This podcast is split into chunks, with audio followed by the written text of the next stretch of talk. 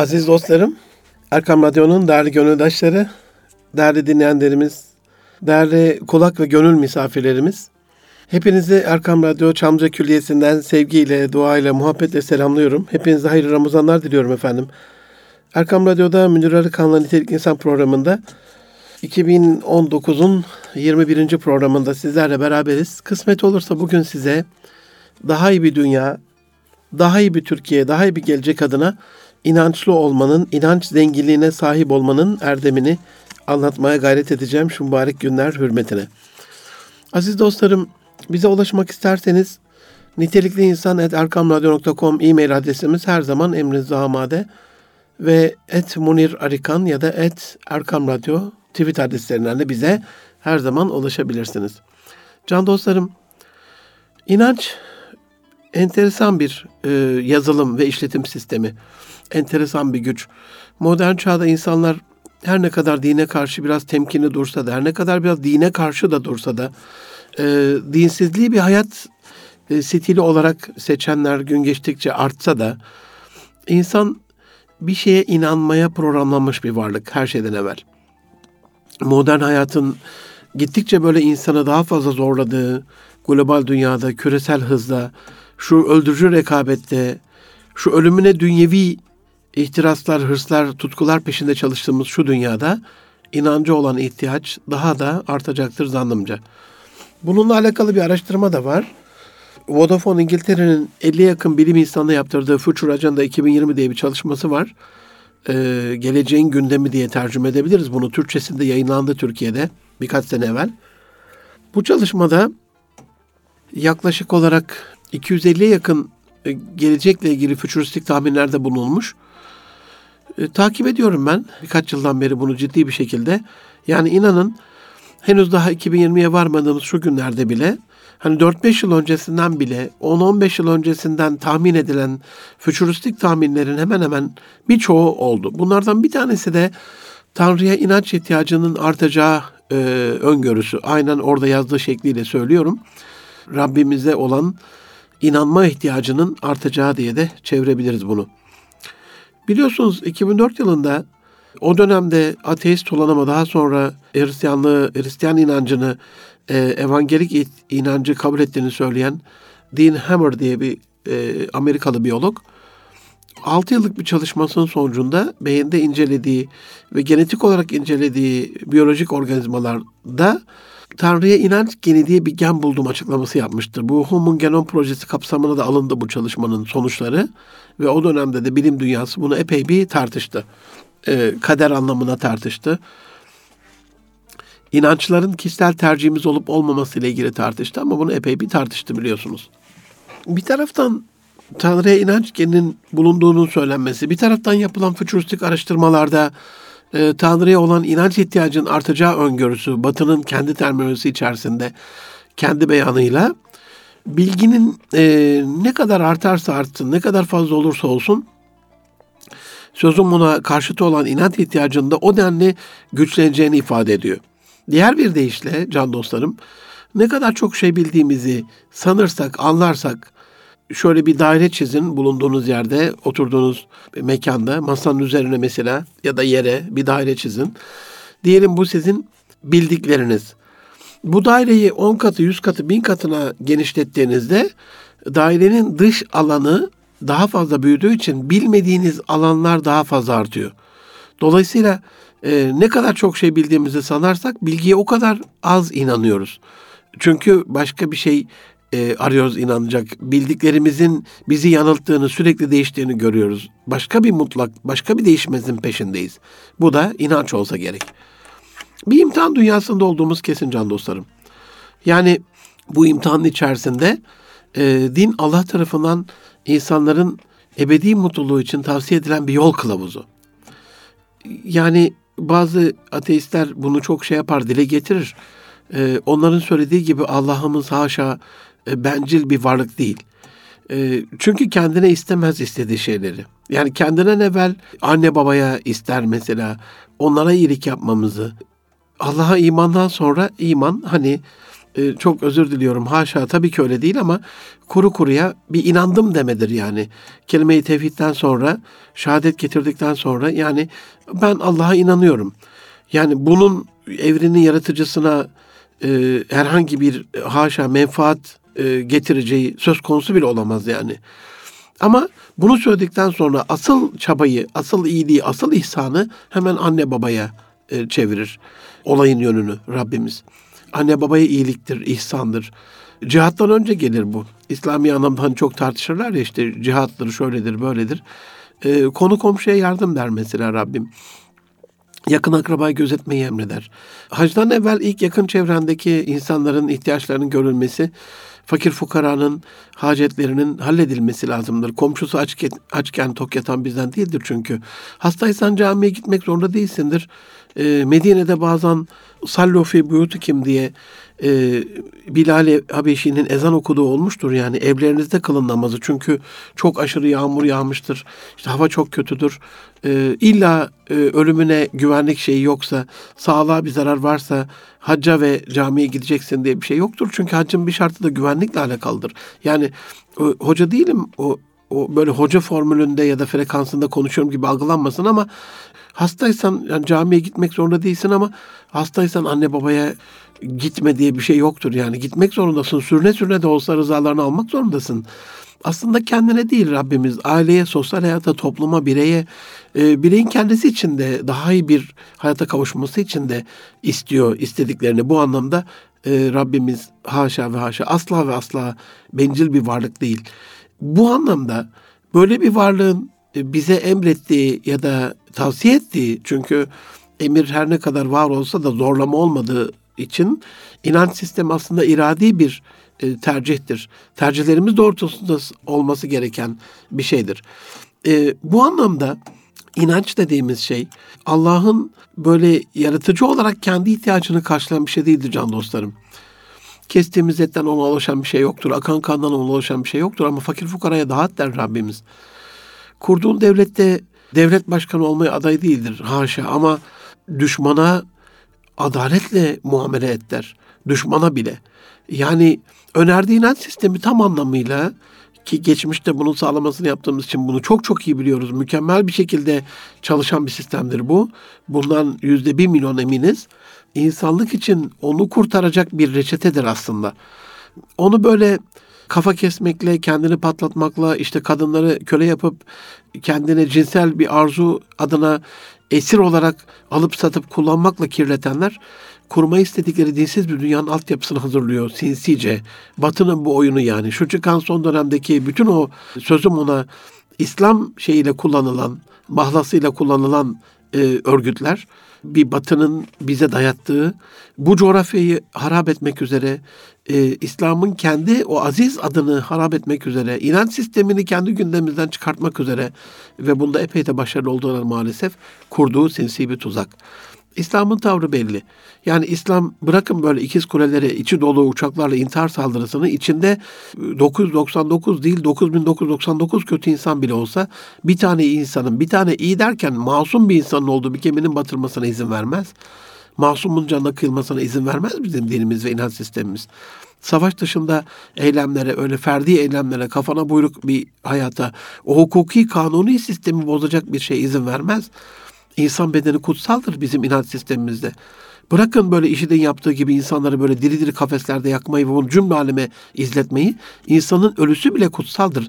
Savaş ortamı bile kutsaldır. Savaşırken bile az evvel sana silah atan, bomba atan insan için bile kutsaldır.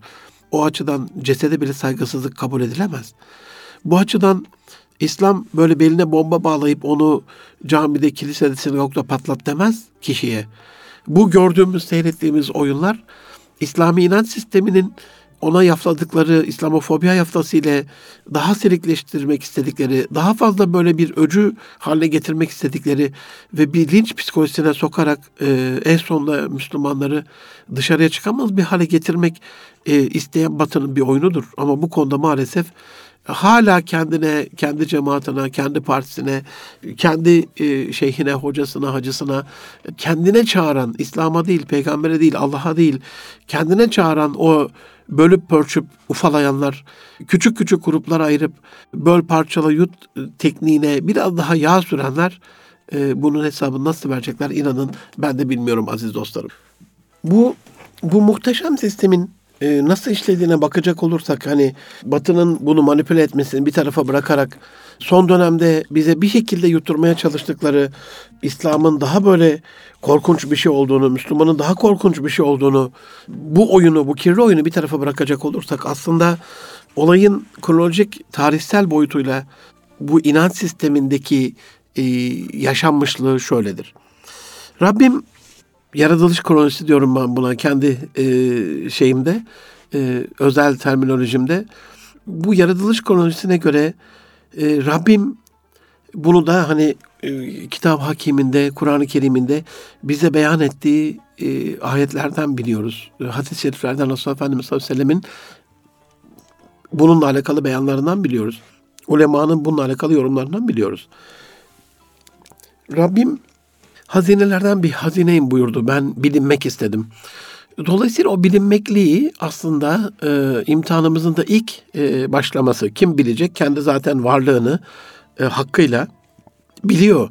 Gücünü, güzelliğini, özelliğini biliyor ama bunu kullarının da bilmesini istediği için kullarını yaratıyor. Dolayısıyla o gizli hazine varlığının bilinmesini murad ettikten sonra ben cinlerden ve insanlardan bir kısmını cehenneme dolduracağım. Benden böyle bir söz sadır oldu diyor. Rabbimizin adili mutlak olduğu çok e, kesin, çok kati can dostlarım. El adil sıfatı adaletsiz asla bir şey yapmayacak tek ve yegane varlık yaradanımız.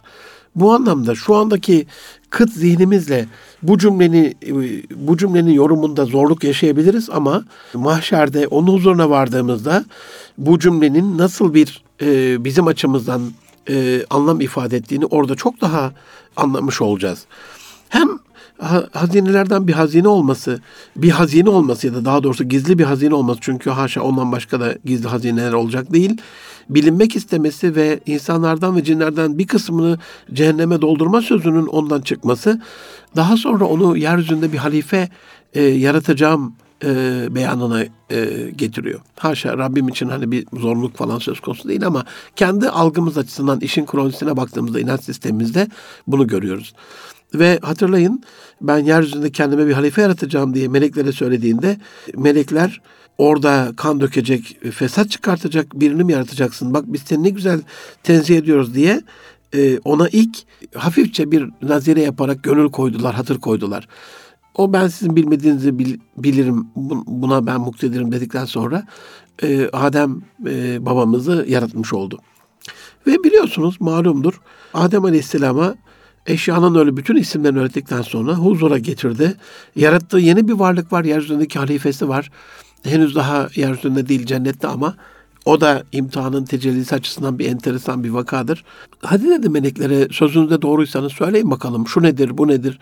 Bilemediler tabii. Onlar dediler biz senin bil, bildirmediğini, öğrenmediğimizi, bilmediğimizi söylemekten seni tenzih ederiz. Ve orada e, meleklere sordu bilmedi. Adem peygambere sorunca ama o takır takır takır saydı. Yani yazılım aslında ilk e, eşyanın isimlerinin öğretilmesiyle o e, insan zekasındaki işletim sisteminin çalışması, irade verilmesi, bir soru sorulması, ona cevap vermesi, şeytanca bir şey yapmış olsa vermeye de bilirdi. Beni imtihan ediyorsun? Madem halife yarattın biliyoruz işte falan haşa saygısızlık yapabilirdi yani. Ama madem peygamber öyle yapmadı. Güzel bir şekilde kendinden bekleneni yerine getirdi. Ve malumunuz hepsi huzurda bulunan e, ki o anda e, iblis de şeytan melun da huzurdaydı. O zaman kendine bir paye verilmiş e, büyük bir makam olan bir, birisi olarak. Ama herkes hepsi secde etti ama iblis iblis secde etmedi. Ben ben üstünüm dedi. Beni dedi ateşten yarattın onu topraktan ve ateş balça üstündür. Niye ben ona secde edeyim? Ve lanetlendi malumunuz. Kovuldu cennetten. Ama e, cennetten kovulurken Allah'ım dedi, Rabbim dedi. Madem beni şu yarattığın insan denilen mahluk yüzünden cehennemlik olmakla e, şey yaptın, sonuçlandırdın benim imtihanımı. Madem ki benim açımdan kaçınılmaz bir son ki Melun bunu biliyordu yani daha öncesinden. Çünkü bunu nereden anlıyoruz? O zaman dedi din gününe kadar, onları yeniden dirilteceğin güne kadar ya da kıyametin kopacağı güne kadar bana mühlet ver. O güne kadar bana mühlet ver. Ben de onları saptırayım. Bu şeytanın o dönemde imtihan tecellisinde başımıza gelecek olayları bildiğinin de bir işareti. İlmiyle, ona verilen bilgiyle bunun bildiğinin en büyük ispatı. Yani biliyor aslında ama bile bile lades diyoruz ya. Şu anda e, sanki biz bilmiyor muyuz dostlarım? Canlar şu anda biz sanki Rabbimizin bizden ne istediğini bilmiyor muyuz? Ramazan Ramazan önümüze bilmeyerek ya da bilerek kasten önümüze kırıp e, trafiği allak bullak eden bir tane magandaya nasıl tepki vermemiz gerektiğini sanki bilmiyor muyuz? E, affetmekle, kötülüğü iyilikle sağmakla, illa haddini bildirmemekle, onu yaptığını kötü olan şeyi biz de ona yapmamakla emrolunmadık mı? Ama yine de nefis ağır basıyor ve bir şekilde bizden beklenmeyen bir şey de yapabiliyoruz. Neyse yaratılış kronisine dönecek olursak ve bu izin ona verildi yani. Madem dedi beni şu yarattığın insan yüzünden cehennemlik yaptın. O zaman o güne kadar bana mühlet ver ben onları altlarından, üstlerinden, yanlarından, önlerinden, arkalarından yollarına, geçtikleri yollara oturup e, azdırayım, çıldırtayım, kudurtayım. Tamam dedi sen mühlet verilenlerdensin. Rabbimiz öyle dedi şeytana ve mühlet verildi ona. E, ama dedi bil ki e, bana gerçek inananlara senin bir gücün, bir sultan, bir sultanlığın, bir emrin tahakkümü söz konusu asla söz konusu bile değildir. Sen onları yönetemeyeceksin. Onların kalbine, gönlüne giremeyeceksin. Orada da e, saf inananlar için hani bugünün de konusu inanç zenginliği, inanç gücü, inançlı olmayı konuşuyoruz aziz dostlarım. Her ne kadar imtihanımız böyle melekut aleminde, e, cennet ortamında en güzel şekilde yaratıldıysa da sonrasında bu imtihanı tecelli etmesiyle alakalı kovulan şeytan tekrar bize bir şekilde yaklaştı ve Rabbimiz de cenneti insanlığın emrine musahhar kıldı. İnsanlığın derken sadece Adem babamız ve Havva validemiz var. İki kişi koca bir cennet düşünün. Sonsuz, uçsuz, bucaksız. Her şey serbest ama e, şu ağaçtan yemeyin dedi yani o ağaca yaklaşmayın. Şimdi şöyle düşünün. Lütfen bunu bir düşünün yani can dostlarım. Yurt dışında çok iyi bir tatil e, köyünde e, inanılmaz güzel bir yere e, patronunuz sizi yollasa dese ki işte e, sahile gidebilirsiniz, yüzebilirsiniz, havuza gelebilirsiniz, dinlenebilirsiniz, saunaya gidebilirsiniz, işte yemek yiyebilirsiniz falan. Ama orada girişte bir internet kafe gibi bir bilgisayarla oyunla oynanan bir yer var. O odaya girmeyin. Siz şu anda ne düşünürsünüz? Hayatta girmem hocam ne işim var? Ben öbür taraflarda tatilimi yapar dönerim ama insan işte bu. İçindeki o merak, e, şeytanın vesvesesi bir şekilde o 40. kapıyı ona bir şekilde açtırıyor. Ve size ebedilik öneriyorum. Aslında onu men etmekle melek olmanızı engelliyor şeklinde birazcık da böyle yalan şeylerle birazcık değil tamamen yalan şeylerle kandırıp Hava validemizin o ağaca yaklaşmasını sonra onun da Adem babamıza ikna ederek onu kandırması ve başımıza gelen imtihanlar sonucunu biliyorsunuz. Öyle buyruluyor Kur'an'da. Şimdi hadi inin bakalım. Artık e, cinsel imtihanda ortaya çıkıp edep yerleri görünüp onu bir cennet yaprağıyla örttükten sonra hadi inin bakalım şimdi dünyaya bir, bir, bir kısmınız bir kısmınıza düşman olarak. işte burası ilk imtihan şeyimizin e, kronolojik açıdan e, dünyada başla, başlamasıyla alakalı ilk e, kertik noktasıdır biz e, yeryüzüne bir kısmımız bir kısmımıza düşman olarak inmiş olduk ve ilk biliyorsunuz hani 12 kişilik bir aile, iki anne baba, 14 kişi, 7 kız, 7 erkek çocukları var. E, 14 affedersiniz iki de anne baba 16 kişilik bir dünyada Kabil kıskançlıkla e, dayanamadı yani abisi Habil'in daha iyi bir durumda olmasına ve ilk kardeş kanın dökülmesi, ilk katliamın yapılması, ilk insan canına kıyılması ve hala da devam ediyor bu imtihan. Bu anlamda bu imtihanın bir kısmımızın bir kısmımıza düşman olmadan devam etmesiyle alakalı illaki düşmanlıklar olacaktır. E, gönlünü kazanamayacağımız, e, hak yola çeviremeyeceğimiz, bir şekilde ikna edemeyeceğimiz insanlar olacaktır. Ama eğer iradeyi kullanıp da e, o kovulduğumuz cennetten indiğimiz dünya yüzünde yüzlerce yıl belki işte onlarca yıl bilmiyoruz süresini ama yıllarca yalvaran Adem peygamber gibi Rab'den öğrenilen bir takım kelimelerle e, affı istediğimizde, hatamızın farkına vardığımızda bu inanç sistemi ki çok güçlü bir şeydir. İlerleyen bölümlerde bunu anlatmaya çalışacağım. Tövbe mekanizması. E, o hatayı işlememişçesine bizi psikolojik olarak rahatlatıyor ve Adem babamız affediliyor biliyorsunuz. Ve o gün itibarıyla da bizim e, dünya yüzündeki e, imtihanımız e, başlamış oluyor. Beynel hafi var raca. Korkuyla e, emniyet arasında, güven arasında, iyilikle kötülük arasında, e, güzelle çirkin arasında devam eden e, o imtihanın içerisinde belli inanç sistemlerinin var olup insanları ebedi doğruluğa, iyiliğe sevk etmesi gerekiyor. Bu anlamda can dostlarım inancın e, bazı boyutlarını ele almak istiyorum.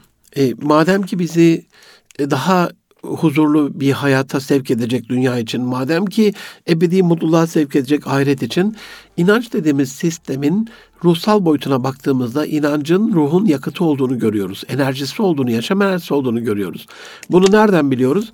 İnançsızlığın modern psikolojide de depresif bir hayata doğru götürdüğü, hatta en sonunda cana kıymayla sonuçlanan, intiharla sonuçlanan, e, insanlara zarar vermeyle sonuçlanan, katliamlarla sonuçlanan, kişilik bozukluklarıyla, travmalarla sonuçlanan bir kötülüğe, çirkinliğe, bedbahtlığa döndüğünü görüyoruz. Ama ruhsal boyutta o ruhani lider dediğimiz ruhani boyutlarıyla yaşam enerjileri daha güzel olan insanların inanç zenginliğinin, inanç bolluğunun, gönül güzelliğinin çok daha e, geniş ve bol olduğunu görüyoruz. Bu anlamda hani ruhumuzu beslemek istiyorsak inancımızı gözden geçirip e, mutlak doğruya, Rabbe, yaratıcıya, en güzele, en iyiye, en doğruya inandığımızda ruhumuz da ona göre güzelleşiyor ki şu anda istediğimiz kadar bilim ilerlesin. Modern bilimler içerisinde hem psikolojik hem tıbbi açıdan ruhla alakalı bilgilere ulaşılabilmiş değil. E, atmasyon birkaç e, bilgi dışında işte filmini yapıyorlar. Yok 21 gramdı.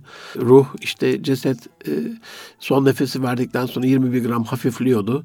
Yok işte şöyle boğazdan çıktı biz onu çıkarken gördük falan gibi bir takım safsatalar var ama asla ve asla bize bununla alakalı katı bilgi verilmediği için biz şunu biliyoruz ki can çıktıktan sonra insanlık tarihinde bugüne kadar bildiğimiz tarih çünkü 40-50 binlik bir yıl 5 e, milyar yaşındaki e, evren, e, dünya ve 13.7 milyar yaşındaki evren içerisinde bildiğimiz şu ki giden memnun ki yerinden şairin dediği gibi dönen yok gittiği seferinden diye o dünyadan geri dönenin olmadığı bir e, sistem yaşıyoruz. Aziz dostlarım, inancın ruhsal boyutu böyle ama bir de zihinsel boyutu var. Zihinsel manada zihnimizin işleyiş sistemiyle alakalı inanç insan zihnini zihni karmaşadan kurtarıyor. Dini bir inanç içerisinde biliyorsunuz malumunuz bazı dini ritüeller var. E, bu zihnimizi düzene koyma özelliğine sahip dini ritüeller. Belli rutinlere sahip olmak. insan zihnini karmaşadan kurtarıyor çünkü. Ne zaman ne yapacağını bilmek. O sorumluluğu içtenlikle kabul etmek. Onu yaptığında sevinç ve rahatlama. E, yapmadığında böyle bir kasvetli bir havanın çökmesi. Görevi başarma duygusunun yaptığında bütün gönlüne, e, zihnine sinmesi zihinsel manada e, insanı çok daha güzel bir hale getiriyor inanç boyutu açısından. Aziz dostlarım, bilişsel boyutu da var inancın. İnanmak en büyük varlık sebebimizden bir tanesi olan anlam arama ihtiyacını karşılıyor. Rahatlatıyor insanı. Ee, insan bununla alakalı mantıklı, güzel cevaplar bulduğunda e, böyle bilişsel bağlantılar daha anlamlı hale geliyor. Tabi burada inanmayan kardeşlerimiz için ateizmi kendine bir inanç sistemi olarak ya da inançsızlık sistemi olarak seçmiş kardeşlerimiz için özellikle yurt dışı ağırlıklı e, baskı kuran, e, hegemonik tavırların, davranışların, etkinliklerin, faaliyetlerin çok arttığı bir dünyada bu mantıklı kelimesini, mantıklı cevaplar, anlamlı kelimeler, anlamlı e, cevaplar kelimesini onların da insafına e, bırakıyorum. Geçenlerde böyle bununla alakalı bir program izledim. Bir Hristiyan programıydı. E, Amerika'da çok ünlü böyle bir e, programcının e, epey de bir kalabalık kitle karşısındaki konuşmasıydı. Şimdi şöyle bir şey düşünün diyor programcı. Bir tanrı var gökte ve diyor işte e, sizi diyor yukarıya alıyor diyor belli hatalar yaptığınızda işte yakıyor orada diyor, kavuruyor diyor, kızartıyor diyor. Epey bunu bir dejenere ediyor, manipüle ediyor. Böyle biraz daha şey hale getiriyor, e, acite ediyor. Ondan sonra sonra diyor bu tanrı sizi seviyor diyor. Evet bu doğru. Yani Rabbimizin cenneti de var, cehennemi de var ama şöyle düşünebilir miyiz acaba? E, şimdi düşünün bir sizin için bir cennet yaratılıyor. Sizin için yaratılıyor sonuçta insan için yaratılıyor. Ve buraya gelmenizi o kadar çok istiyor ki basitçe çağırması yeterli değil bu e, sınav sisteminde.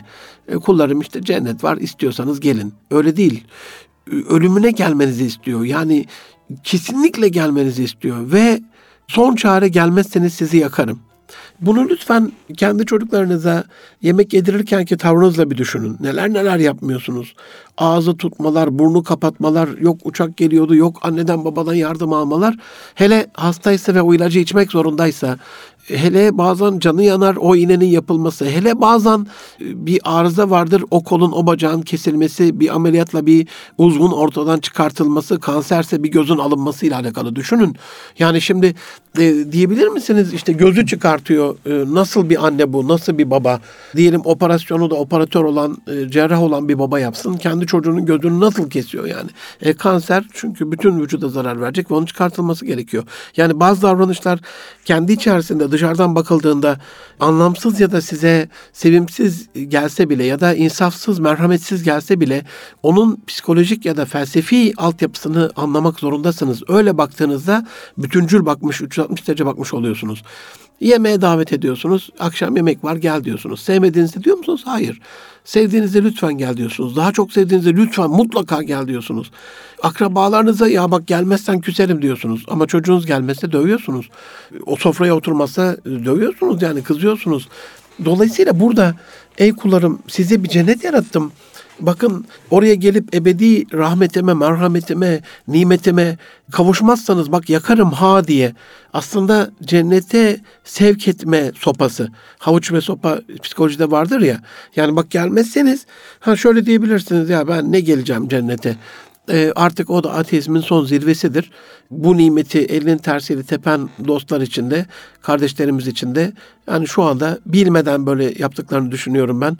Ramazan hürmetine onlar için dua etmekten, Rabbimden hidayet istemekten, istemekten başka elimizde başka bir şey yok. İnancın e, bu açıdan bilişsel boyutu e, o anlam arama ihtiyacını karşılayıp insanı rahatlattığı için cevaplar bulduğunda bilişsel bağlantılar beyin nöronlarında daha anlamlı hale geldiği için hayat da daha anlamlı hale gelmiş oluyor. Yani başlangıcı itibarıyla yaratılış kronolojisinde biliyoruz nasıl yaratıldığımızı, dünya hayatı içerisinde nasıl yaratıldığımızı anne babamızla alakalı biliyoruz. Çocukluğumuzdan bu yana gelen hayatımızda bu sürecin sosyolojik, e, psikolojik, bilişsel, fiziksel, bedensel, ruhsal manada nasıl olduğunu biliyoruz.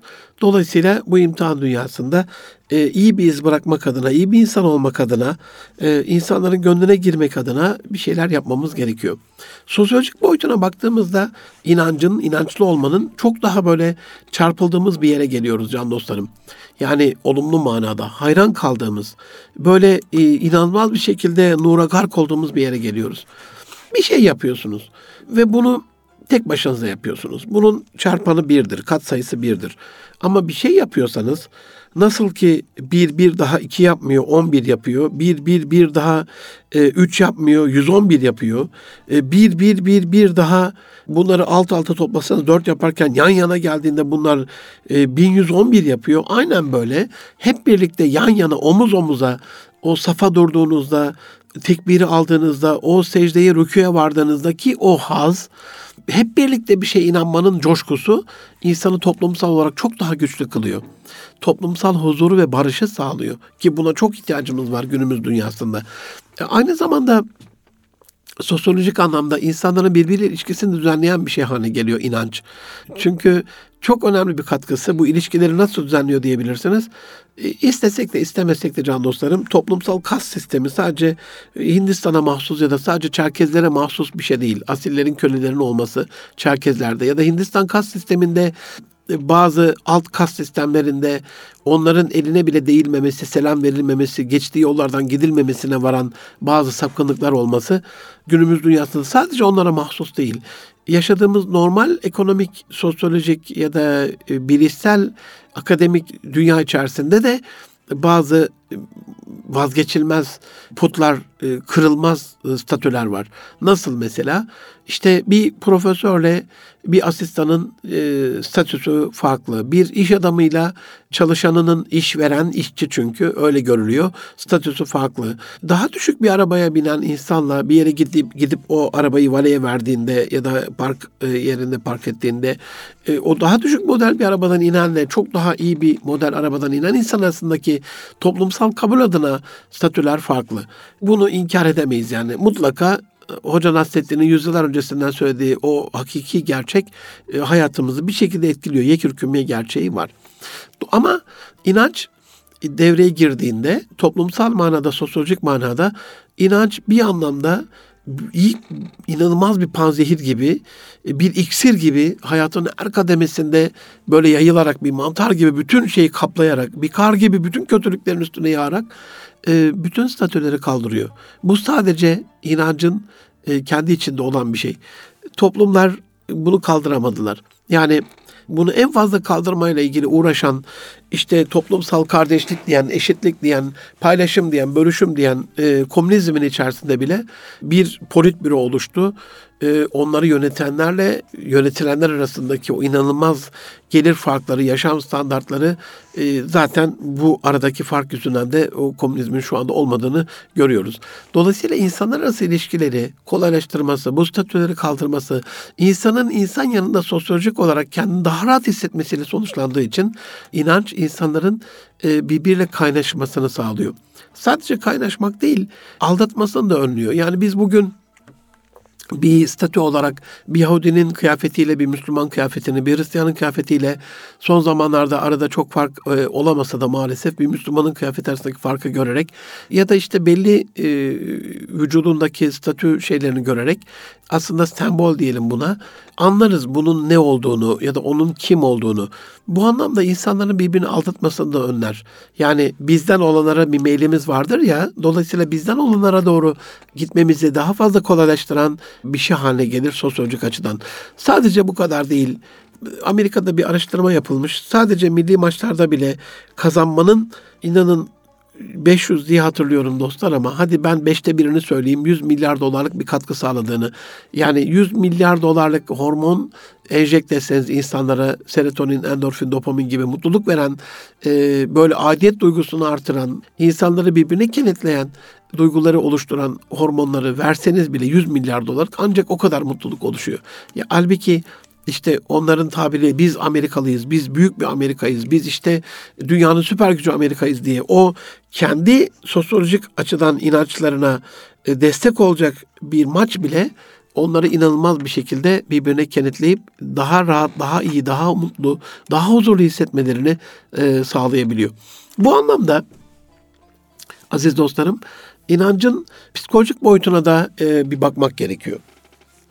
E, bu psikolojik boyutu ki bence çok çok da önemli. İnanmak e, insan psikolojisinde karşılıksız bir şeye e, olan bir inanç bile olsa olmasa bile kaldı ki var, Allah var, cennet var, cehennem hak, e, plasebo etkisi yaratıyor. Yani rahatlatıyor. Yani inanç dediğimiz şeyin hani nasıl ki e, ateistlerle inanlar arasındaki o felsefi tartışmalarda en son e, gelinen nokta hani bugüne kadar hep inkar ediyorlardı. Şimdi inkar etmiyorlar. E, diyorlar ki kendi e, tabirleriyle Tanrı'nın varlığını inkar bilimsel olarak mümkün değildir. Ama bir taraftan da bize sataşıyorlar. İspat da bilimsel olarak mümkün değildir. E biz de zaten diyoruz bu bir inanç. İnanç olmayan şeye inanmaktır ve bunun mükafatı inandığınız şeyi görmek olarak ahirette gerçek olacaktır. Onu da göreceğiz orada hep beraber. Bu anlamda bazı ilaçlar vardır mesela plasebo ilaçlar. Diyelim bir ağrı kesici ama içerisinde ağrı kesici etken maddesi yoktur. Basit böyle ona tadı ona benzetilen bir şekerdir. Onu alırsınız ya da hiçbir etkisi olmayan sıfır etkili nötr bir şeydir. Şeker de diyelim hani bazen olumlu etki yapabilir. Genelde pek etki yapmaz ama hani oradan şey yapmayın diye düşünüyorum e, diyorum. Hocam şekerden mi iyileşti acaba demeyin diye. Diyelim sıfır nötr bir madde koyuyorlar. Ama üzerinde işte o bilmem ne ağrı kesici ilacı yazıyor. Onu kullanan insan e, bunun ağrı kes ağrıyı keseceğine olan inancı dolayısıyla kendi zihninde bir durumsal etki oluşturuyor ve o inandığı gerçek oluyor. Kehanet bir anlamda gerçek oluyor. Korkular, kaygılar, fobiler hep böyle değil midir can dostlarım?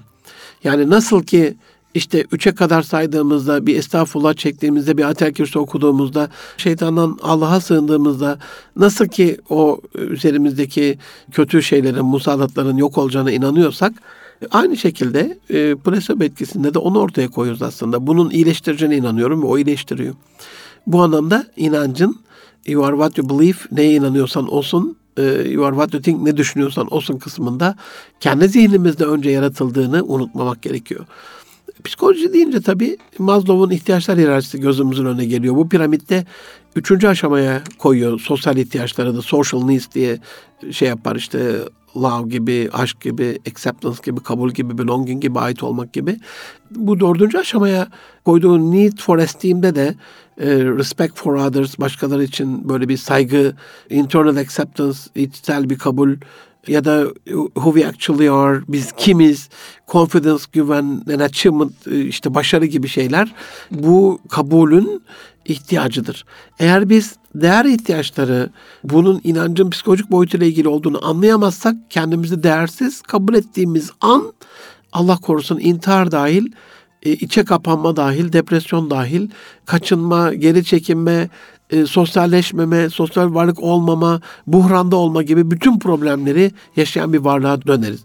Dolayısıyla bunlar olmadan yani hem sosyal ihtiyaçlarımız hem de e, kabul görme ihtiyaçlarımız olmadan bütüncül ve sağlıklı bir ruh haline e, sahip olmak mümkün değilse ikisinin de inançla ilgili olduğunu görüyoruz. Üçüncü ve dördüncü aşamanın da. Zaten kendini gerçekleştirmek insan inandığı bir şey olduğunda, inandığı bir şeyle ilgili bir şey yaptığında rahatlıyorsa aslında Maslow'da 3, 4 ve 5. aşamalarda da inancın var olduğunu, adına o inanç demese bile bunun inançla alakalı bir sistem olduğunu görebiliyoruz.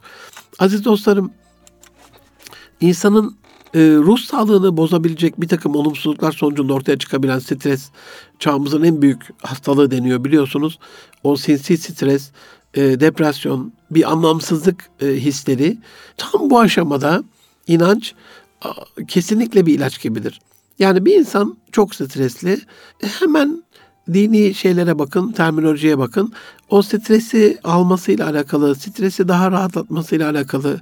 İşte bir estağfurullah çeker, bir abdest alır, bir şükür namazı kılar, bir, bir kimseye yardımcı olur, birine bir sadaka verir. İşte mesela sadakadaki şey nedir psikolojik olarak? Bir sadaka bin belayı def eder inancıyla o sadakayı verdiği andan itibaren işlerinin rast gideceğini düşündüğü için geçen bir arkadaşımla sohbet ediyordum. Hocam dedi Teyzem bir dua etti dedi. 40 e, gün içinde ev sahibi olduk dedi. Nasıl bir duaymış dedi. Öyledir. Yani önünüzde şu an için bile ev sahibi olmanızı e, gerektirecek ya da sonu ev sahibi olmakla sonuçlanacak bir sürü şey vardır. Ama siz onları görmüyorsunuzdur. Duayla o psikolojiniz rahatladığı için gözünüz açılır. Ee, yani siz doğaya kadar ben ev sahibi olamam bu kadar gelirle ne ev sahibi olacağım?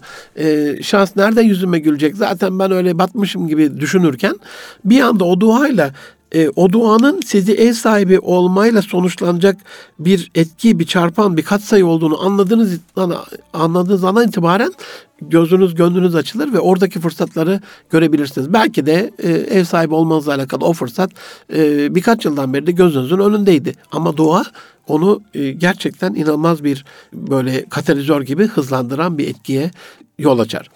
İnanan insanların dua ve zikir ve dini ritüellerini de psikolojik açıdan böyle düşünmek lazım. Yani bir insan eline bir tesbih aldığında, belli tesbihatı yaptığında, mesela çok tavsiye edilen, e, Resulullah Efendimiz tarafından çok çok tavsiye edilen, ben de bütün dostlarıma e, tavsiye ederim. Taha Kılınç ağabeyin de bize yaptığı derslerde tavsiyesidir. Buradan da o güzel insanı anmış olalım. Subhanallahi ve bihamdihi subhanallahi rabbil arşil azim. Yani bunun inanılmaz bir ferahlatıcı etkisi var. Ee, Subhanallahi velhamdülillahi ve la ilahe illallah ve allahu ekber ve la havle ve la kuvvete illa billahil alil azim. Bunun inanılmaz bir etkisi var. Estağfurullah azim, El Kerim, El Rahim, Ellezî la ilahe illahu el hayyel kayyum ve etûbü ileyh. Üç numarada bunun da inanılmaz bir etkisi var ve e, salavat-ı şerife Allahümme salli ala seyyidina Muhammed ve ala seyyidina Muhammed bunu söylediğimizde de inanılmaz bizi rahatlatan bir etkisi var. Dolayısıyla gün içerisinde en azından hani bunlardan yüzer defa söylemeyi e, kendimize böyle bir adet haline getirirsek e, Ender Saraç hocamı bu konuda anmak istiyorum son kitabında. Zikirin özellikle esma ile alakalı esmadaki bazı tecellilerin kanser hastaları dahil birçok hastalığı iyileştirici etkisi yaptığını söylüyordu e, bilimsel çalışmasında. Bununla alakalı bilim dünyasında inanılmaz vakalar var. inanılmaz böyle bilimsel makaleler var. Araştırmanızı duanın inanç ve psikolojik boyutuyla alakalı e, tedaviye olan etkisine bakmanızı istirham ederim. Can dostlarım, inanan insanların e, bu duaları, zikirleri, işte dini ritüelleri, inanışları onların psikolojini rahatlatır ama en önemli rahatlık inanç sistemindeki tövbe mekanizmasıdır. Bunu bir düşünmenizi istirham ediyorum. Bir günah işlediniz. Yani eğer bunun telafi edilmez bir şey olduğunu düşünüyorsanız e, düşünün mesela bu inanç sistemine sahip olmayan insanlarda bile zaman zaman basında rastlıyoruz. İşte birini katletmiş, 20 yıl saklamış, 25 yıl saklamış, 30 yıl saklamış, sonra imana gelmiş. İman etmiş olması da gerekli değil burada ama insafa gelmiş, vicdanı el vermemiş ve itiraf ediyor. Bunu rastlamışsınızdır basında. İşte aynen böyle bir şeydir tövbe. Bir günahı işlediğinizde bunu Rabbinize açarsınız ve tevbe edersiniz. Yani bir daha yapmayacağım. Yani pişmanlığınızı ifade edersiniz. Yani özür dilersiniz aslında. Ve Ettehâbü mineden bir kemellerden böyle her cuma günü hutbedeki hocamızdan dinlediğimiz o muazzam ayet-i kerimede tevbe eden onu hiç işlememiş gibidir müjdesi gereği. Onu hiç işlememişçesine sizi böyle iyimser bir hava içerisine sokar, arındırır. Bunu bilmek işte insan psikolojisini o kadar güzel olumlu yönde etkiler ki inanç sisteminin aslında sadece bu tevbe mekanizması bile doktora tezlerine konu olması gereken bir çalışmadır. Buradan da bilim dünyasına, akademisyen dostlarıma, ilahiyat camiasına bunu hatırlatmış olalım. Viktor Franklin'in insanın temel ihtiyacının varoluşunun e, anlamlandırmasıyla alakalı çalışmalarında buna göre insan eğer bir anlam duygusuna ulaşmaz, kendi gerçekleştiremezse, kendi ifade edemezse, e, varlığı varlığımızda bir anlamda armağan olmazsa manevi ihtiyaçlarını gidererek buna ulaşabilir diyor. Yani e, insanın kendini gerçekleştirmesi dış dünya ile alakalı bazı engellerle karşılaştığında aynı Viktor Franklin gibi bir e, Nazi kampında, bir esir kampında bir hücrede tutulsanız bile manevi ihtiyaçlarınızı gidererek, inanç sisteminizi güçlendirerek, kendi duygu düşüncelerinizi yöneterek bu hazza e, ulaşabilirsiniz diyor. Eric Fromm'a göre de böyle insanların temel ihtiyaçları böyle kimlik köklülük yani kimlik olarak ele alın birincisini köklülük olarak ele alın ya da aşkınlık diyor üstün başarı diye tercüme ediyorum ben onu e, ve dördüncü numarada bağlanma duygusu yani bir kimliğimiz var temel ihtiyaç e, inanç işte o kimliği veriyor. Bir köklülük var işte biz ümmeti Muhammediz. İşte Resulullah Efendimiz'den bu yana, Adem peygamberden bu yana. Bir düşünün yani o kökümüzü. Bir aşkınlık, üstün başarı işte neleri başardıysak bugüne kadar İslam coğrafyasında e, İslam'ın altın çağında işte özellikle Resulullah Efendimiz dönemindeki o e, mübarek vakitlerde neleri başardıysak şu anda da onu başaracağımızın bir teminatı bu sistemi biz defalarca kurduk ve çalıştırırsak yine e, çalıştırabiliriz. Ve dört numaradaki bağlanma da aslında inançla alakalı psikolojik olarak çünkü bizi iyiye, hayra, güzele bağlamış oluyor. Aziz dostlarım inanç sadece kelime anlamıyla bile bir bütünlük arz eden, e, inanılmaz bir şekilde hayatımızı etkileyen bir muazzam derya bir programa da sığmayacak gibi görülüyor. Gelecek hafta 22. programda e, inancın diğer boyutlarını inşallah işlemek üzere şimdilik hepinizi Rab Celle'ime emanet ediyorum. İnancınızı güçlü tuttuğunuz, sağlam tuttuğunuz ve ona yürekten bağlandığınız ve özellikle gereğini yaptığınız güzel bir gelecek diliyorum. Hayırlı Ramazanlar efendim.